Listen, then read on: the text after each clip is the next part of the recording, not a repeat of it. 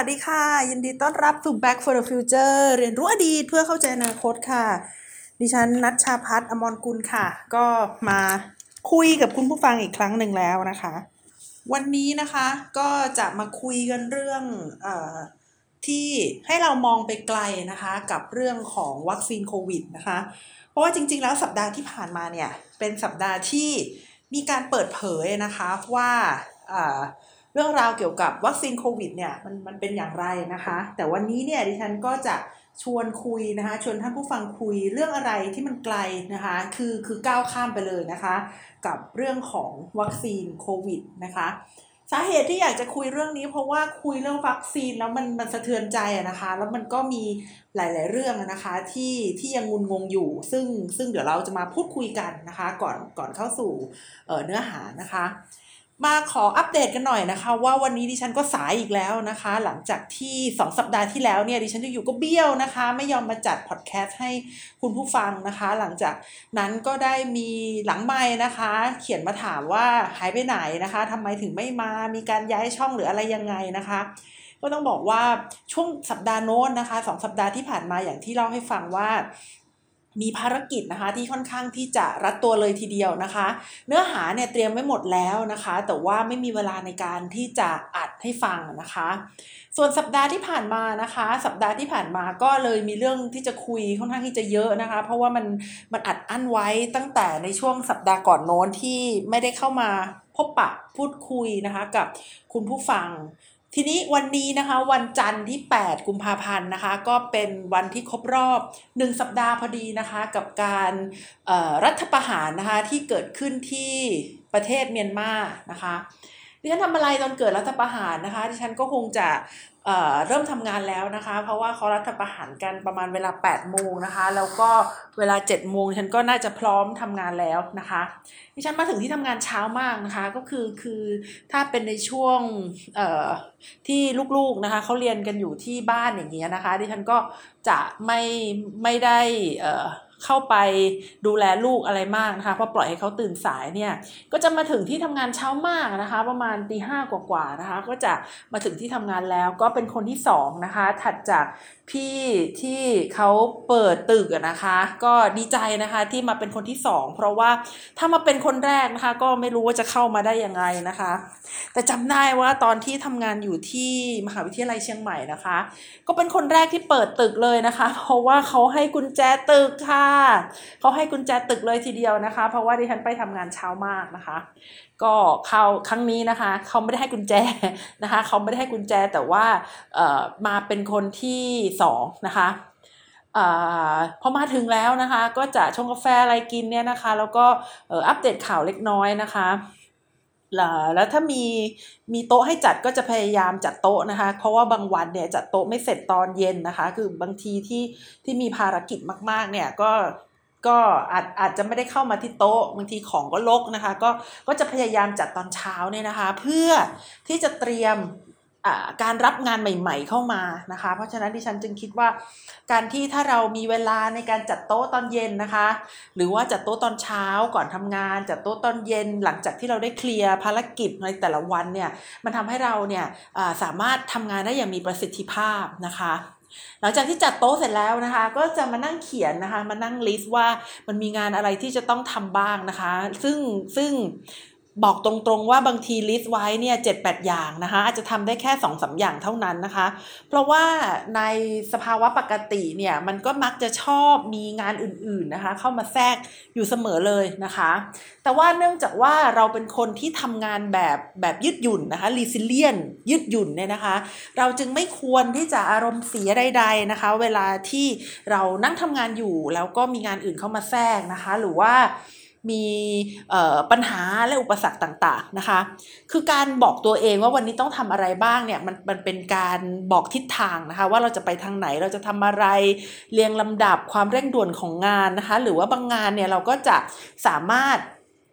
ผลัก ให้ออกจากตัวไปได้ก่อนนะคะ จะได้ไม่มาเป็นคอขวดที่ตัวเรานะคะ ซึ่งตรงนี้สำคัญมากเลย อยากจะบอกอยากจะแชร์ประสบการณ์มาก ๆ เลยนะคะว่า ทุกวันนี้เนี่ยเวลาทำงานเนี่ยจะพยายามทำงานที่จะต้องเอาไปโปรเซสต่อนะคะ หรือว่าจะต้องเอาไปประสานกับคนอื่นเนี่ยพยายามทำก่อนทำเป็นช่วงแรก ๆ ของวันเลยนะคะ นี่คืองานด่วนนะคะ เพราะว่าอะไร เพราะว่าเราอย่าพยายามเอางานมากองไว้ที่ตัวให้มันท่วมเราและก็จะทำให้งานขององค์กรนะคะ ซึ่งเป็นงานของหน่วยงานที่จะต้องประสานกับคนอื่นเนี่ยมันช้าไปด้วยนะคะ ยกตัวอย่างเช่นนะคะ ยกตัวอย่างเช่นเเขาให้งานเนี่ยแล้วมีเพื่อนร่วมงานเนี่ยสักสี่คนเป็นเป็นทีมที่ทำงานชิ้นหนึ่งขึ้นมานะคะ พองานมาถึงเราปุ๊บนะคะ อันนี้มันเป็นงานในส่วนเรานะคะ รีบผลักออกไป รีบจัดการให้เรียบร้อยนะคะ ซึ่งคนที่สองสามสี่ที่ต่อจากเราเนี่ยเขาจะได้ทำงานต่อได้นะคะ อย่าไปเก็บอะไรไว้กับตัวเองนะคะ ไม่มีประโยชน์นะคะ สิ่งเดียวที่ควรเก็บไว้กับเราก็คือเงินนะคะ เงินเงินแล้วก็แต่บางคนอาจจะบอกว่าเก็บความดีก็ได้นะคะ แต่ว่าความดีอาจจะวัดไม่ค่อยได้นะคะ แต่เก็บเงินเนี่ยมันวัดได้นะคะ เพราะฉะนั้นเก็บเงินไว้ดีกว่านะคะะเรื่องงานเนี่ย รีบจัดการให้เสร็จแล้วก็ส่งต่อให้กับคนที่เกี่ยวข้องนะคะ นี่ก็คือเรื่องที่จำเป็นนะคะในแต่ละวัน ซึ่งดิฉันก็จะมักทำให้เสร็จนะคะ ก่อนเวลางานอยู่เสมอนะคะ ซึ่งดิฉันก็จะเข้างานประมาณ8ปดโมงนะคะ แต่ว่าในในในช่วงแรกๆท่านฉันก็จะทำงานก่อน แล้วพอ สั่นกระดิ่งเป้งเนี่ยแปดโมงเก้าโมงเนี่ยดิฉันก็จะได้มีชิ้นงานบางส่วนแล้วเนี่ยที่จะพออมอบให้กับคนอื่นนะคะว่าเออเนี่ยเเราทำงานตรงนี้เสร็จแล้วนะ สรุปตรงนี้เสร็จแล้ว เขียนงานตรงนี้เสร็จแล้ว ในส่วนต่อไปนะคะก็ขอให้คนอื่นเนี่ยเอาไปโปรเซสต่อนะคะ และเราเนี่ยก็จะได้ตามงานกับคนอื่นได้นะคะว่าเราเนี่ยได้ทำงานของส่วนของเราแล้ว และส่วนของคนอื่นทำงานไปถึงไหนนะคะ ซึ่งโดยส่วนใหญ่เนี่ยคนที่ดิฉันโชคดีนะคะที่เพื่อนร่วมงานเนี่ยแต่ละคนเนี่ยนะคะก็ค่อนข้างที่จะมีความรับผิดชอบสูงนะคะเมื่อได้พูดคุยแบ่งงานกันแล้วนะคะ แต่ละคนก็จะค่อนข้างที่จะกระตือรือร้นนะคะนำงานของตัวเองเนี่ยไปทำให้จบนะคะ มีบางคนเหมือนกันนะคะ มีบางคนเหมือนกันที่เขาที่เขาไม่ทำงานนะคะ ก็เคยเคยบอกว่าทำงานถึงไหนแล้วนะคะเเรื่องดำเนินการไปถึงไหนแล้วเนี่ยนะคะ ซึ่ง ปกติสิ่งพวกนี้ที่ฉันจะไม่พูดกับคนเลยนะคะ คือคือเวลาเราไปตามงานกับคนอื่นเนี่ยว่าเรื่องถึงไหนแล้วทำอะไรถึงไหนแล้วเนี่ยดิฉันคิดว่าเป็นเรื่องที่เสียมารยาทอยู่เหมือนกันนะคะ คือมักจะไม่ตามงาน แต่ว่าเราจะมีแผนที่ที่ที่เราจะคุยกันในกลุ่มเนี้ยนะคะว่า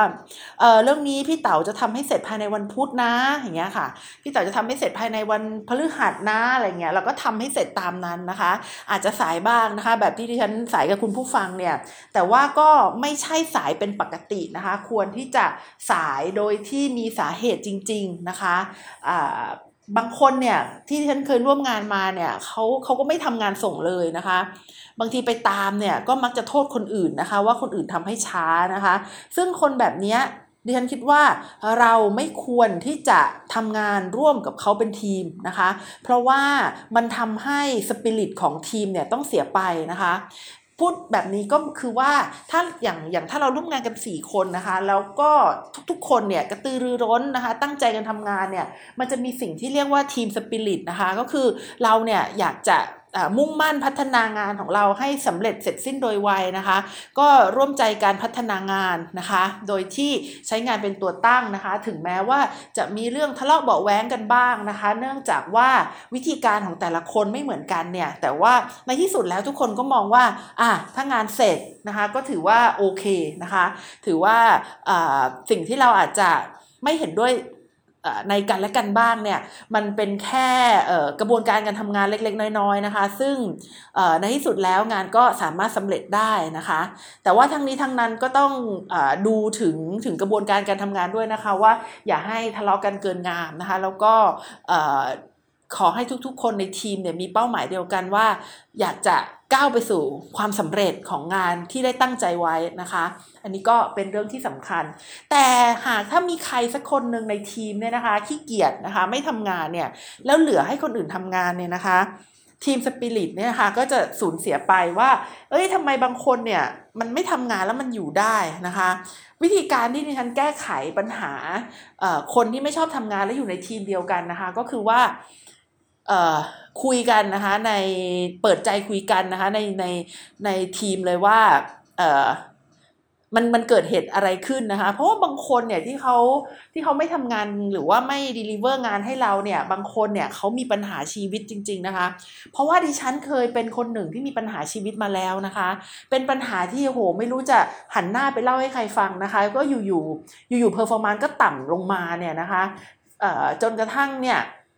เราก็ไม่กล้าไปเล่าให้ใครฟังแล้วเราก็คิดว่าบางทีเขาก็ไม่ได้อยากเล่าให้เราฟัง เพราะฉะนั้นฉันก็จะถามว่า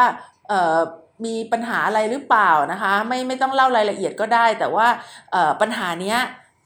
จะแก้ไขได้ในระยะเวลาไหนนะคะ แล้วก็สามารถ มีวิธีการอย่างไรนะคะที่จะทำให้เขาเนี่ยเข้ามาสู่รูปแบบการทำงานของทีมอีกทีนึงนะคะอันนี้ก็เป็นวิธีการที่ดิฉันเคยใช้นะคะแล้วก็ค่อนข้างดีนะคะค่อนข้างประสบความสำเร็จ มันเคยมีแตกหักหรือเปล่าที่ว่าเพื่อนทำงานแล้วก็ แล้วก็ไม่ไม่ดลิเวอร์งานถามว่ามีอะไรก็ไม่ตอบ แล้วก็ไม่ทำงานเองซะเลยซะอย่างนั้นนะคะ ดิฉันเนี่ยเป็นคนขี้ลำคาญนะคะ เพราะฉะนั้นถ้าเกิดเขาไม่ทำดิฉันก็เอามาทำเองนะคะ ก็ถือว่าแบบเออช่างมันเถอะ ไม่ไม่คือคือคุณไม่ทำคุณก็ไม่ได้ไงดิฉันคิดว่า ยิ่งทำเราก็ยิ่งได้นะคะ ยิ่งทำเราก็ยิ่งได้ เพราะฉะนั้นถ้าคุณไม่ทำก็ไม่เป็นไรนะคะ ดิฉันก็กลับมาทำเองนะคะ แต่เตชบุญนะคะ ที่พอดิฉันเอากลับมาทำแล้วเนี่ยมันทำให้คนอีกสองคนนะคะ ที่อยู่ในทีมเดียวกันเนี่ยเขาก็ได้อ่ากระโดดลงมาช่วยกันนะคะ เพราะฉะนั้นงานในในส่วนที่ผ่านมาเนี่ยมันก็ไม่ได้โหดร้ายเกินไปนักนะคะ เพราะว่าเราเนี่ยเป็นคนสร้างทีมสปิริตขึ้นมาเองนะคะว่า ช่างมันเถอะ ถ้าเกิดใครไม่ทำก็ไม่เป็นไรนะคะ เรายินดีที่จะเสียสละแรงกายแรงใจของเรานะคะ ในการผลักดันอุปสรรคเป้าหมายของอของเรานะคะอุปสรรคของเราเนี่ยออกไปแล้วก็ดำเนินการไปสู่เป้าหมายได้นะคะ ก็พอเราตั้งใจนะคะ มันก็มีคนหลาย ๆ คนนะคะ ที่ตั้งใจที่จะทำงานพร้อมไปกับเรานะคะ นี่ก็เป็นเรื่องที่น่ายินดีเป็นอย่างยิ่งนะคะ ทีนี้วันนี้นะคะวันนี้เนี่ยดิฉันก็อยากจะพูดให้ฟังนะคะถึงเรื่องของประเด็นที่เกี่ยวข้องนะคะกับดีเบตนะคะในช่วงสัปดาห์ที่ผ่านมานะคะดีเบตในช่วงสัปดาห์ที่ผ่านมาที่จริงแล้วเนี่ยเท่าที่จับความได้นะคะมันมีอยู่ 2 เรื่องนะคะ เรื่องแรกเนี่ยก็คือเรื่องของรัฐประหารนะคะในเมียนมาเนี่ยนะคะ หลายๆ คนก็ออกมาแสดงความคิดเห็นนะคะว่า เมื่อมีรัฐประหารในเมียนมาแล้วนะคะ แล้วก็มีการต่อต้านนะคะ โดยภาคประชาชนเนี่ยมันแสดงถึงอะไรนะคะ มันแสดงถึงว่าจริงๆแล้วกระบวนการนะคะกระบวนการภาคประชาชนในเมียนมาเนี่ยเขาเขาเข้มแข็งนะคะเขาเข้มแข็งแต่ว่ารัฐบาลทหารเนี่ยก็ได้กระทำการนะคะฝืน ความต้องการนะคะที่จะเดินหน้านะคะไปสู่ระบอบประชาธิปไตยของทหารเนี่ยนะคะหรือเปล่านะคะ บางคนก็ออกมานะคะแสดงความคิดเห็นว่า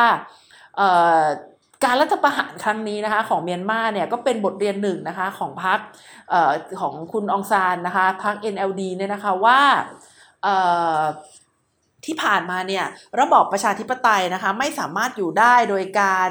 เดินตามเผด็จการทหารนะคะ แต่ระบอบประชาธิปไตยเนี่ยมันจะอยู่ได้นะคะโดยการที่ต้องเป็น democracy แบบ inclusive นะคะประชาธิปไตยแบบคู่รวม รวมประชาชนนะคะในภาคส่วนต่างๆเนี่ยเข้ามาให้อยู่ด้วยกันนะคะให้มากที่สุดนะคะ นี่ก็เป็น inclusiveness นะคะของระบอบประชาธิปไตยนะคะ ซึ่งในตอนนี้เมียนมาเนี่ยก็ยังคงมีปัญหานะคะ สาเหตุนะคะก็มาจากการที่ ประเทศเมียนมาเนี่ยนะคะเขามีชนกลุ่มน้อยนะคะที่ค่อนข้างมากนะคะแล้วก็มีความแตกต่างหลากหลาย แล้วก็ไม่ค่อย assimilate นะคะหรือว่าไม่ค่อยผสมผสานกลมกลืนกันเท่าไหร่นะคะ และในหมู่ชนกลุ่มน้อยที่มีความแตกต่างหลากหลายเนี่ยนะคะสิ่งที่ขวางกั้นนะคะในการที่แต่ละฝ่ายจะเข้ามาพูดคุยกันนะคะก็คือ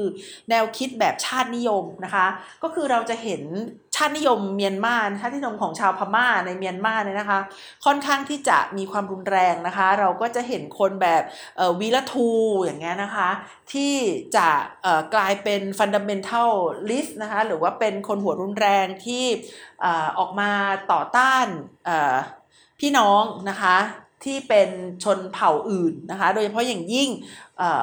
มุสลิมนะคะนี่ก็นี่ก็เป็นการเมืองในเมียนมานะคะกับอาจจะเป็นกระบวนการในการก้าวสู่ระบอบประชาธิปไตยนะคะในเมียนมานะคะอันนี้ก็เป็นดีเบตที่เราได้ฟังมานะคะในช่วงสัปดาห์ที่ผ่านมานะคะอีกดีเบตหนึ่งนะคะซึ่งก็ตอนแรกเนี่ยดิฉันนะเตรียมข้อมูลเรื่องนี้ไว้เยอะมากเลยคุณเชื่อไหมเตรียมไว้แบบแบบแบบ เยอะมากนะคะในในระดับหนึ่งเลยทีเดียว ทีนี้ไม่กล้าพูดนะคะไม่กล้าพูด ทีนี้วันนี้วันนี้วันนี้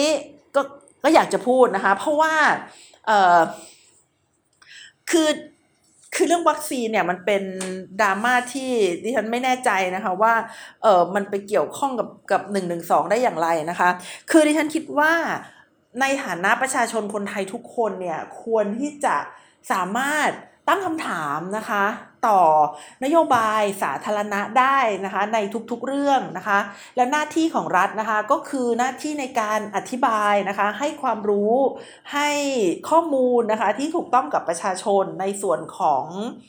ประเด็นต่างๆนะคะ อันนี้ที่ฉันพูดถึงทุกเรื่องนะคะ ไม่ว่าจะเป็นวัคซีนนะคะ หรือว่าไม่ว่าจะเป็นพวกโครงการต่างๆ ของรัฐบาลที่เข้ามาช่วยเหลือเป็น safety net นะคะ ให้กับบรรดาธุรกิจต่างๆ ที่ได้รับผลกระทบจากนโยบายของรัฐนะคะ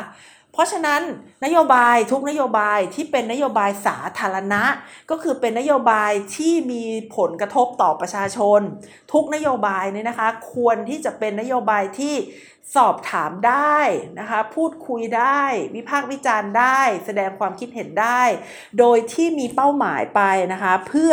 การปรับปรุงนโยบายนั้นนะคะ ให้ดีที่สุดและก็สอดคล้องกับความต้องการของประชาชนที่สุดนะคะ แล้วเหตุไหนนะคะไลฟ์ของคุณธนาธรเนี่ยถึงถูกปิดกั้นนะคะ จากกระทรวงดีอันนี้ฉันก็งงมากเลยนะคะ แล้วก็คิดว่า อุ้ย คุณธนาธรเขาพูดเรื่องอะไรนะคะ แล้วแล้วทำไมถึงถูกปิดกั้นนะคะทำไมรัฐบาลนะคะไม่ใช้โอกาสนี้ที่คุณธนาธรซึ่งเป็นภาคประชาสังคม ตอนนี้เขาก็ไม่ได้ไม่ไม่ได้เรียกร้องในฐานะเอ่อสสหรือว่านักการเมืองแล้วใช่ไหมคะเขาเรียกร้องในฐานะภาคประชาสังคมที่เอ่อเอ่อมีความสงสัยนะคะ ต่อนโยบายในการจัดการวัคซีนของประเทศไทยเนี่ย รัฐบาลก็ควรที่จะอธิบายให้ฟังนะคะ เรามีเอ่อเทคนิชเชียนนะคะ เรามีผู้ที่มีความเชี่ยวชาญ เรามีข้อมูลต่างๆนะคะ ที่ดิฉันเชื่อมั่นนะคะว่า ถ้ารัฐบาลชี้แจงเนี่ย ก็น่าจะทำให้ภาคประชาชนนะคะเอ่อหลาย ๆ ภาคส่วนเนี่ยได้เข้าใจนะคะว่าทำไมเนี่ยรัฐบาลถึงได้มีนโยบายแบบที่รัฐบาลมีนะคะทำไมถึงมีการ ประสานงานนะคะกับแอสตราเซเนกานะคะแล้วก็ผลิตวัคซีนนะคะ เท่าที่ดิฉันอ่านมาเนี่ยนะคะคือคือดิฉันก็ไม่ได้ข้อมูลลับอะไรนะ ก็คือเป็นคนที่ชอบติดตามเรื่องวัคซีนอะไรอย่างเงี้ยก็ได้ได้ได้ได้ฟังข่าวนะคะว่าเอ่อเรื่องวัคซีนเนี่ยคือบริษัทแอสตราเซเนกาเนี่ยเขาเป็นบริษัทที่ทำ วิจัยนะคะในเรื่องวัคซีน แล้วก็จะไปตั้งโรงงานนะคะในภูมิภาคต่างๆนะคะ อย่างเช่นอินเดีย อินเดียนี่ก็น่าจะเป็นภูมิภาคในแถบเอเชียใต้นะคะ แล้วก็เป็นเรื่องดีนะคะที่เขาเห็นศักยภาพของประเทศไทยนะคะ เขาก็มาตั้งโรงงานที่ประเทศไทย โดยร่วมมือกับเอกชน หรือว่าร่วมมือกับภาครัฐนะคะในประเทศไทยเนี่ย ในการที่จะสร้าง hub นะคะในการผลิตวัคซีนแอสตราเซเนกานะคะแล้วก็นำไป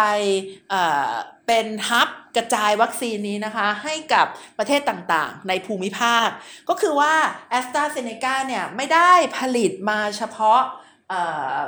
โรงงานนะคะที่ที่อังกฤษที่เดียวนะคะ จริงๆในยุโรปก็มีนะคะก็มีเบลเยียมนะคะมีเนเธอร์แลนด์ที่มีโรงงานนะคะ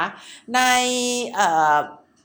อินเดียนะคะก็มีโรงงานนะคะ ในประเทศไทยนะคะเขาก็จะมาตั้งโรงงาน ทีนี้นะคะกระทรวงสาธารณสุขเนี่ยก็มีข้อมูลนะคะก็บอกมาหน่อยนะคะว่าทำไมถึงเป็นเอ่อไบโอไซเอนนะคะ ซึ่งดิฉันคิดว่าดิฉันได้คุยนะคะกับนักศึกษาลูกศิษย์เนี่ยนะคะที่เขาอยู่ในองค์วงการนี้นะคะเขาบอกว่าเขาเชื่อมั่นนะคะว่าไบโอไซเอนนะคะ เป็นบริษัทที่มีความพร้อมนะคะทั้งในเรื่องของบุคลากร เทคโนโลยีนะคะแล้วก็ประสบการณ์นะคะในการผลิตวัคซีนนะคะนี่คนในวงการพูดนะคะซึ่งดิฉันก็ไม่ได้คุยอะไรเขามากมายนักนะคะก็แค่ถามว่าทำไมถึงเป็นบริษัทนี้แล้วเขาก็ตอบมาว่าพี่มันมันมันพร้อมมันมันผลิตได้นะคะ แต่ว่าถ้าเกิดสมมุติว่ารัฐบาลเนี่ยจะอธิบายนะคะให้ประชาชนฟังว่ามันมีเอ่อเอ่อ เงื่อนไขดังต่อไปนี้นะคะว่าจะต้องเป็นบริษัทที่มีทักษะในการผลิตยาผลิตวัคซีน ข้อ 2 มีโรงงานที่สามารถผลิตได้เท่านั้นเท่านี้ ข้อ 3 มีงบประมาณเท่านี้เท่านี้ข้อ 4 ได้รับการรับรองจากหน่วยงานของรัฐข้อ 5 มีบุคลากรคือ คือพยายามอธิบายให้ฟังนะคะถึงเงื่อนไขนะคะที่เกิดขึ้นแล้วก็ที่แอสตราเซเนกากระทรวงสาธารณสุขนะคะได้เลือก BioScience นะคะเป็น partner ในการเป็น hub นะคะของการกระจายวัคซีนไปสู่ประเทศต่างๆ ในเอเชียตะวันออกเฉียงใต้นี่นะคะ มันก็จะทำให้นโยบายนี้เนี่ยได้รับการเข้าใจนะคะ คือคือหลักการของการสื่อสารเนี่ยนะคะ มีดิฉันเคยทำงานวิจัยนะคะ แล้วก็ประมาณว่าหน่วยงานของรัฐที่เข้ามาปรึกษานี่นะคะดิฉันไม่บอกว่าเป็นหน่วยงานไหนนะคะ แต่ว่าเขาบอกว่าทำไมเวลาเขาสื่อสารอะไรไปให้ประชาชนเนี่ยประชาชนไม่เปิดไม่รับรู้ไม่สนใจนะคะดิฉันก็นำคำถามเนี้ยนะคะไปลงพื้นที่นะคะ ในหลายจังหวัดแล้วก็ถามประชาชนนะคะว่า อะไรนะคะทำให้เขาสนใจในข่าวสารของรัฐบาลนะคะ อะไรทำให้เขาจำได้จำเป็นต้องเป็นอินโฟกราฟิกไหมมันปัญหามันอยู่ที่ไหน ปัญหาอยู่ที่สื่อ ปัญหามันอยู่ที่เนื้อหานะคะ หรือปัญหามันอยู่ที่ไหนนะคะ คนที่กลุ่มคนที่ดิฉันไปไปรับฟังมานะคะ แล้วเขาตอบดิฉันเนี่ยก็คือว่า เรื่องที่เขาสื่อมา เรื่องที่ภาครัฐสื่อมาเนี่ยนะคะ เป็นเรื่องที่เขาไม่ได้อยากจะรู้นะคะเขาไม่ได้อยากจะรู้ เพราะฉะนั้นดิฉันก็ถามว่าแล้วอยากจะรู้เรื่องอะไรนะคะเขาก็บอกว่าเขาก็อยากจะรู้ในเรื่องที่เกี่ยวข้องกับเขานะคะ ดังนั้นเนี่ยดิฉันก็ถามว่าดังนั้นเนี่ยถ้าสมมุติว่ามันเป็นสิ่งที่คุณสงสัยอยู่แล้วนะคะ แล้วพอดีภาครัฐเนี่ยมีสื่อเกี่ยวกับเรื่องนี้คุณ จะอยากรู้ไหมเขาบอกว่าใช่ มันต้องเริ่มมาจากสิ่งที่เขาสงสัยอยู่ก่อนนะคะอายกตัวอย่างเช่นนะคะ ยกตัวอย่างเช่น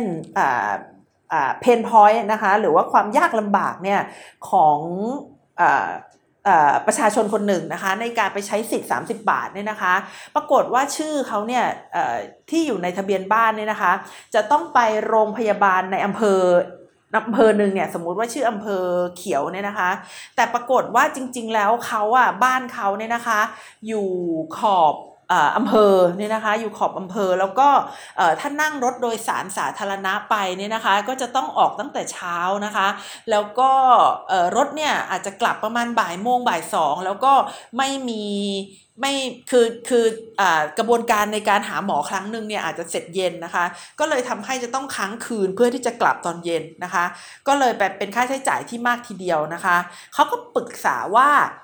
จริง ๆ แล้วบ้านเขาเนี่ยอยู่ขอบอำเภอเขียว แล้วเขาสามารถไปที่โรงพยาบาลที่อำเภอแดงได้ ซึ่งเป็นอำเภอที่อยู่ข้างๆนะคะ และมีรถโดยสารสาธารณะไปที่อำเภอแดงเนี่ย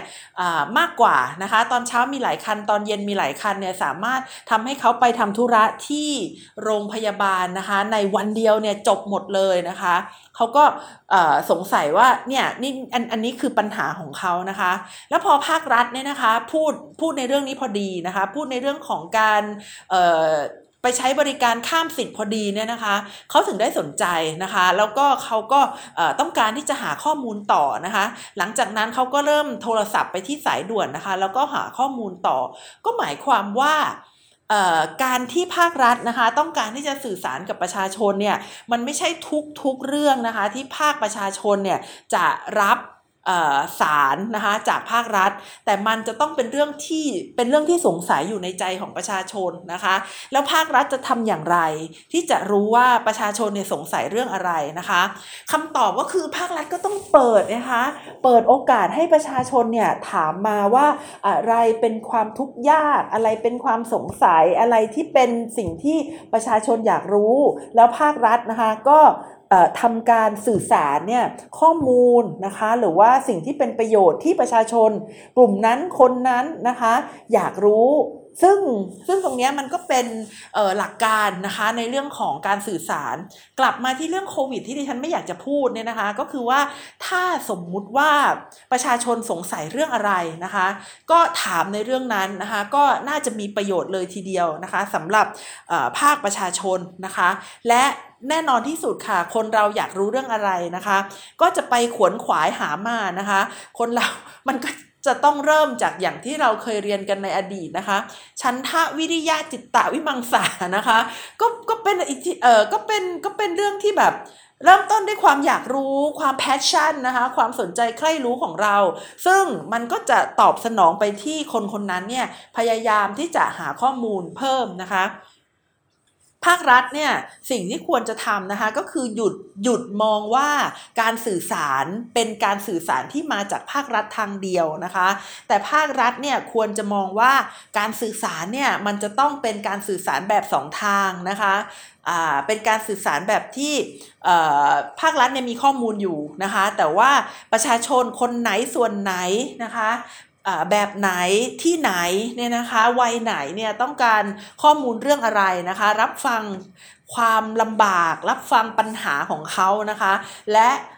ทำสื่อที่ประชาชนนะคะ เข้าใจได้และก็สามารถทำให้เขาเนี่ย เข้าใจนะคะเนื้อหาที่ภาครัฐนะคะต้องการนำเสนอ เพราะไม่ใช่ทุกๆ ข้อมูลที่ทุกๆ คนอยากฟังนะคะ แต่เป็นข้อมูลที่ถูกจัดทำให้ตรงกับความต้องการของประชาชนนะคะ เท่านั้นนะคะที่ประชาชนอยากฟังฟังและจำได้และนำไปใช้ประโยชน์ได้นะคะ เพราะฉะนั้นกลับมาเรื่องเรื่องโควิดที่ที่ฉันไม่อยากพูดนะคะ ก็คือว่าอ่าพอมีคนสงสัย พอมีคนอยากรู้นะคะ อย่างเช่นเรื่องโควิด เอ้ยทำไม 9 ใน 10 ของประเทศในอาเซียน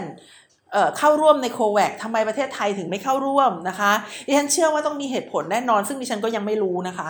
แต่ว่าควรที่จะใช้โอกาสนี้นะคะทำ social listening นะคะ ดูว่าประชาชนอยากรู้เรื่องอะไร แล้วก็สื่อสารนะคะทำความเข้าใจกับประชาชน ให้ประชาชนได้ข้อมูลที่ถูกต้องนะคะ เพราะว่าข้อมูลที่ถูกต้องนะคะจากภาครัฐนี่แหละ เป็นสิ่งที่จะช่วยป้องกันนะคะความสงสัยของประชาชนนะคะที่มีต่อนโยบายของรัฐนะคะดิฉันเชื่อมั่นว่าความจริงนะคะก็คือความจริงนะคะให้ข้อมูลให้ ให้ที่สำคัญก็คือว่าจะต้องรู้ว่ากลุ่มเป้าหมายเราเป็นใคร กลุ่มเป้าหมายเราต้องการข้อมูลด้านไหนนะคะ ให้ข้อมูลที่เขาต้องการนะคะ และข้อมูลของเราก็จะมีประโยชน์มากที่สุดนะคะ ก็ผ่านมาแล้วนะคะ เกือบครึ่งชั่วโมงกับเรื่องที่ยังไม่ได้เข้าเรื่องเลยนะคะว่าวันนี้เนี่ยเราจะมองไปไกลกว่าโควิด วัคซีนกันอย่างไรนะคะ วัคซีนโควิดโควิดวัคซีนนี่นะคะ คือว่าดิฉันนะคะได้ไปเจอ ได้ไปเจอรายงานฉบับหนึ่งนะคะ ซึ่งถามว่าเก่าไหมนะคะ ก็เก่าอยู่เหมือนกันนะคะ ก็คือประมาณเดือนมิถุนายนนะคะ 2020 เนี่ยนะคะ ก็คือเดือนมิถุนายนปีที่แล้วนะคะ เป็นรายงานการวิจัยนะคะของศูนย์วิจัยธนาคารกรุงศรีนะคะ ชื่อว่ากรุงศรีรีเสิร์ชนะคะ 2020 นะคะ ที่ออกมาในเดือนมิถุนายนเนี่ย ในตัวกรุงศรีรีเสิร์ชนะคะ 2020 ฉบับนี้เนี่ยเขาก็ทำการวิเคราะห์นะคะว่าประเทศไทยนะคะจะอยู่ตรงไหนใน global supply chain นะคะ แล้วก็หลังจากที่มีการล็อกดาวน์อย่างอย่างแข็งขันแล้วเนี่ยนะคะประเทศไทยนะคะจะทำอย่างไรต่อไปนะคะ ซึ่งดิฉันไปอ่านแล้วเนี่ยก็รู้สึกว่ามันจริง ๆ มันก็ยังมีประโยชน์อยู่เยอะเลยนะคะ เพราะว่า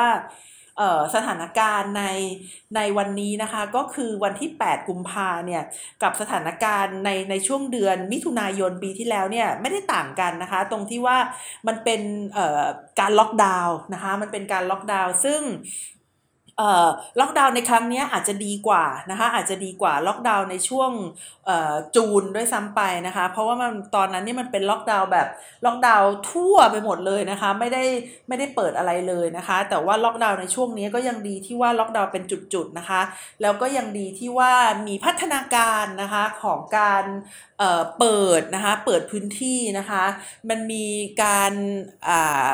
ไม่เข้มงวดมากเกินไปนะคะ แล้วก็ยังเปิดโอกาสให้คนไปทำงานนะคะ ซึ่งส่วนหนึ่งเนี่ยก็น่าจะเป็นเพราะว่าภาครัฐเนี่ยเข้าใจแล้วนะคะว่าเเราต้องอยู่กับโควิดไปอีกนานนะคะ แล้วก็ไม่ใช่หมายความว่าการให้ยาแรงเนี่ยจะสามารถช่วยแก้ไขปัญหาได้นะคะ แต่ว่าจะต้องใช้ยาให้ถูกจุดต่างหากนะคะ ถึงจะสามารถแก้ไขปัญหาได้นะคะเอามาดูรายงานของกรุงศรีรีเสิร์ชตัวนี้นะคะเขาบอกว่านะคะจริงๆแล้วตั้งแต่ก่อนมีีโควิดเนี่ยมันได้เกิด disruption นะคะขึ้นมาในหลาย ๆ เรื่องนะคะ ซึ่งทำให้หลาย ๆ ภาคอุตสาหกรรมนะคะ ก็ประสบกับปัญหานะคะ แต่ทีนี้สิ่งที่น่าสนใจนะคะ สิ่งที่น่าสนใจก็คือว่าหลังจากที่ได้มีโควิดมาเนี่ยนะคะ เศรษฐกิจของไทยนะคะไม่ว่าจะเป็นเศรษฐกิจที่ผูกพันอยู่กับธุรกิจภายในประเทศนะคะแล้วก็ธุรกิจระหว่างประเทศนะคะก็ได้รับผลกระทบนะคะจากทั้งฝั่งของอุปสงค์นะคะหรือว่า demand shock นะคะแล้วก็อุปทานนะคะอุปทานนะคะคือทั้ง supply นะคะแล้วก็ demand ของไทยเนี่ยนะคะก็ได้รับผลกระทบนะคะซึ่งผลกระทบเนี่ยจะมาจาก 4 ด้านนะคะด้านแรกนะคะด้านแรกคืออะไร ด้านแรกก็คือ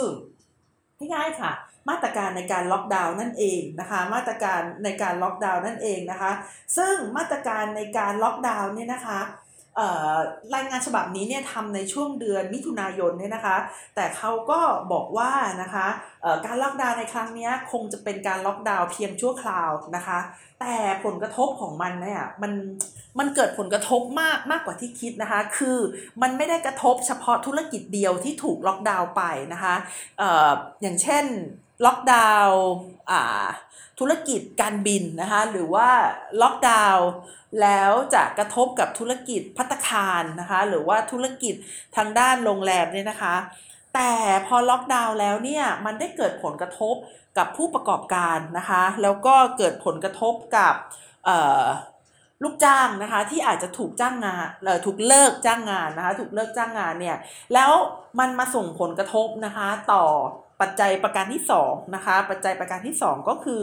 ความต้องการในสินค้าต่างๆนะคะก็จะถูกลดไปนะคะโดยปริยายไปเลยนะคะ อันนี้ก็คือว่าพอเราเริ่มที่จะต้องใช้เงินเก็บนะคะในการที่จะเข้ามาดูแลตัวเองเนี่ยมันก็เริ่ม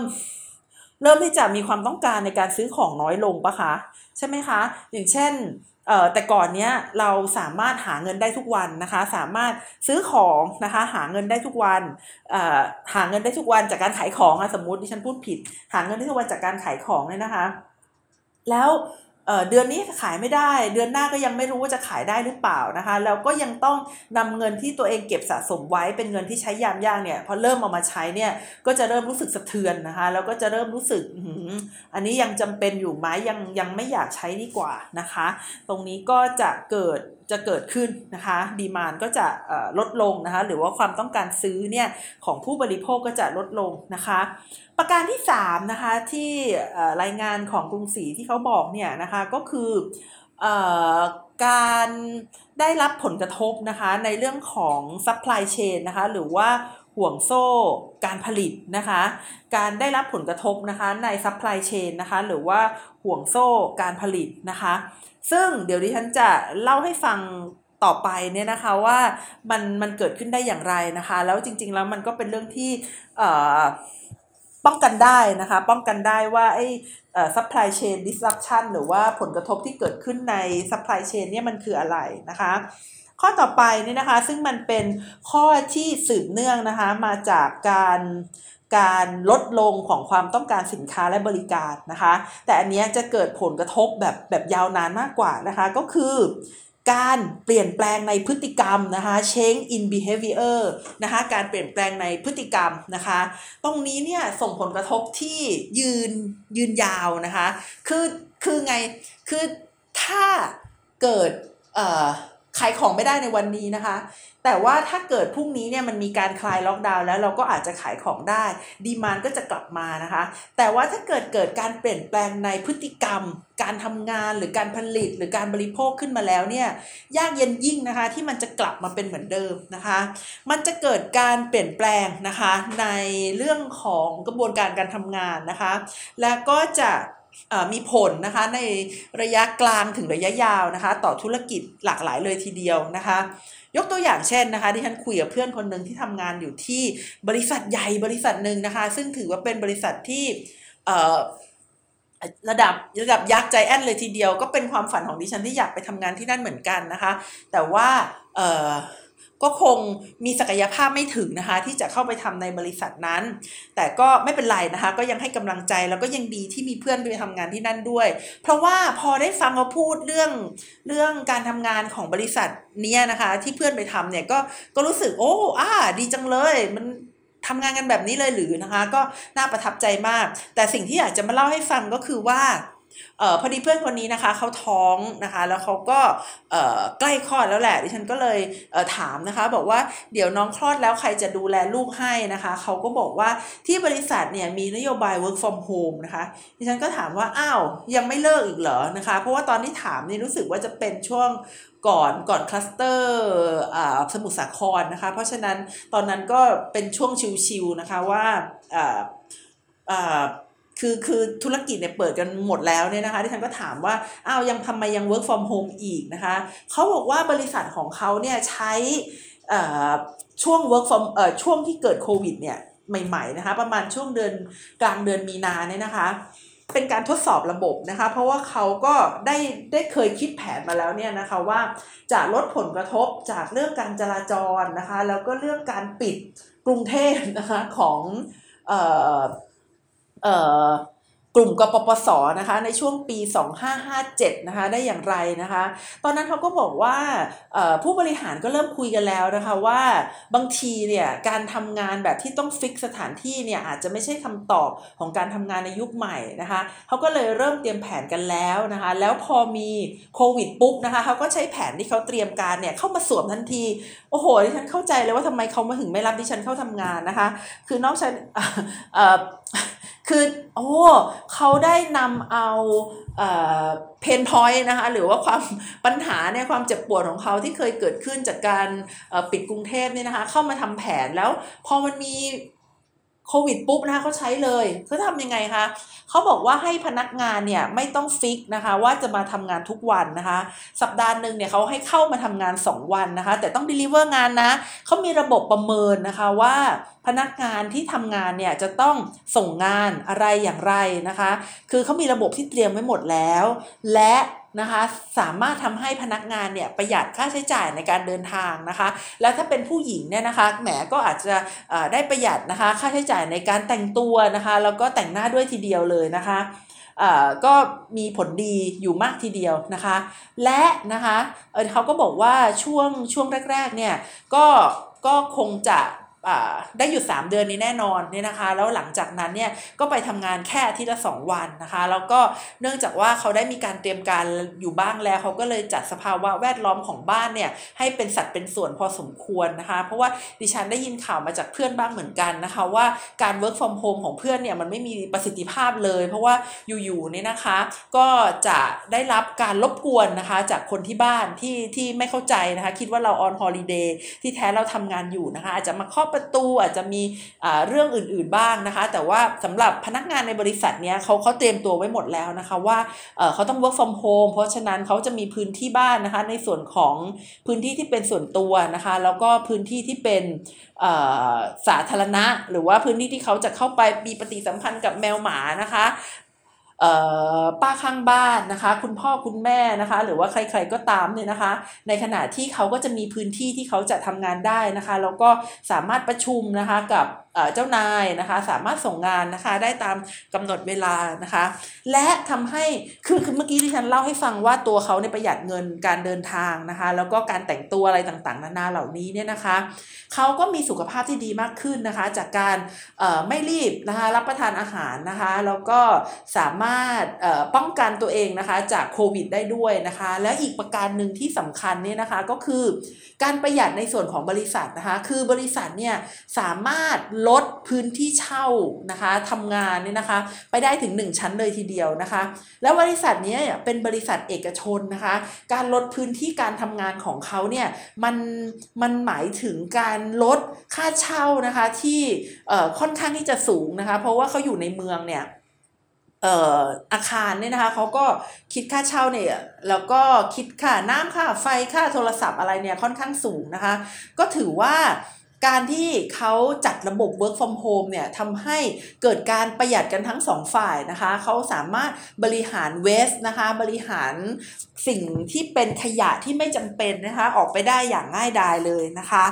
เอ่อตอนนี้กี่นาทีแล้วจะ 40 นาทีแล้ว คือคือดิฉันมีสัมภาษณ์งานต่อไปหลังจากนี้นะคะเอ่อจริง ๆ แล้วยังไม่ถึงประเด็นที่อยากจะพูดเท่าไหร่เลยนะคะ เอาเอายกเป็นสัปดาห์หน้าได้ไหมคะ นน่าจะต้องเป็นดังนั้นนะคะ ดิฉันสรุปที่คุยกันวันนี้ก่อนนะคะว่าเออจริง ๆ แล้ววันนี้นะคะดิฉันก็อยากจะพูดถึงเรื่องของมองให้ไกลกว่าวัคซีนโควิดนะคะ แต่ว่าพูดได้แค่เรื่องของเอ่อ work from home นะคะ แล้วก็การเปลี่ยนแปลงในในธุรกิจนะคะ หลังจากที่ได้มี โควิดเข้ามานั่นเองนะคะ คราวหน้านะคะก็จะพูดเรื่อง post covid นะคะสำหรับวันนี้นะคะที่ฉันนัชชาพัฒน์อมรกุลค่ะ ด้วยความสนับสนุนของไทย political database นะคะ ต้องขอกราบอภัยเป็นอย่างยิ่งที่ยังเตรียมเตรียมมาพูดได้แค่ นิดเดียวเองนะคะ เพราะว่าดิฉันต้องมีสัมภาษณ์ ผู้ทรงคุณวุฒินะคะพอดีมีงานวิจัยอยู่ชิ้นหนึ่งนะคะ ที่ต้องอสัมภาษณ์ผู้ทรงคุณวุฒิแล้วก็นัดเขาไว้นะคะในในในเวลาหนึ่งแล้ววันนี้ดิฉันก็ไม่อยากจะพลาดพูดคุยกับคุณผู้ฟังนะคะ วันนี้ก็ต้องขอกราบลาคุณผู้ฟังไปก่อนนะคะ สวัสดีค่ะ